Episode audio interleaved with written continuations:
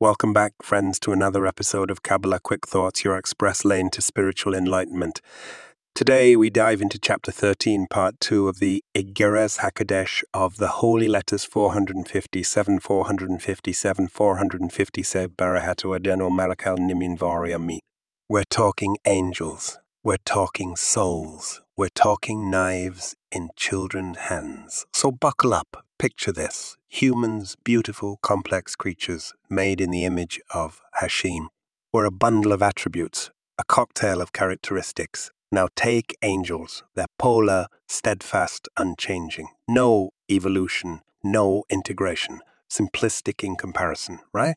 But let's zoom in on our Jewish community's souls. Some are rooted in kindness, others in severity. Yeah, severity. Yes, severity. It seems harsh, but without it, our world would crumble. Every attribute, every aspect of God's creation has its place. Picture handing a knife to a child. A horrifying image, right?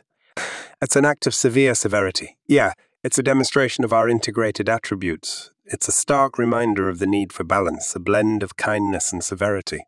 And who better to personify kindness than Abraham Avinu, epitome of the epitome of the attribute of kindness, but let's not forget his agreement to the Akedah, Hmm. an unnatural act of severity.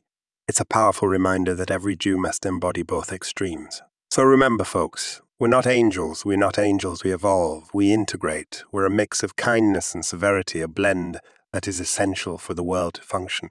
So embrace all your attributes, integrate them, evolve, and most importantly, keep questioning, keep learning, and keep tuning into Kabbalah Quick Thoughts.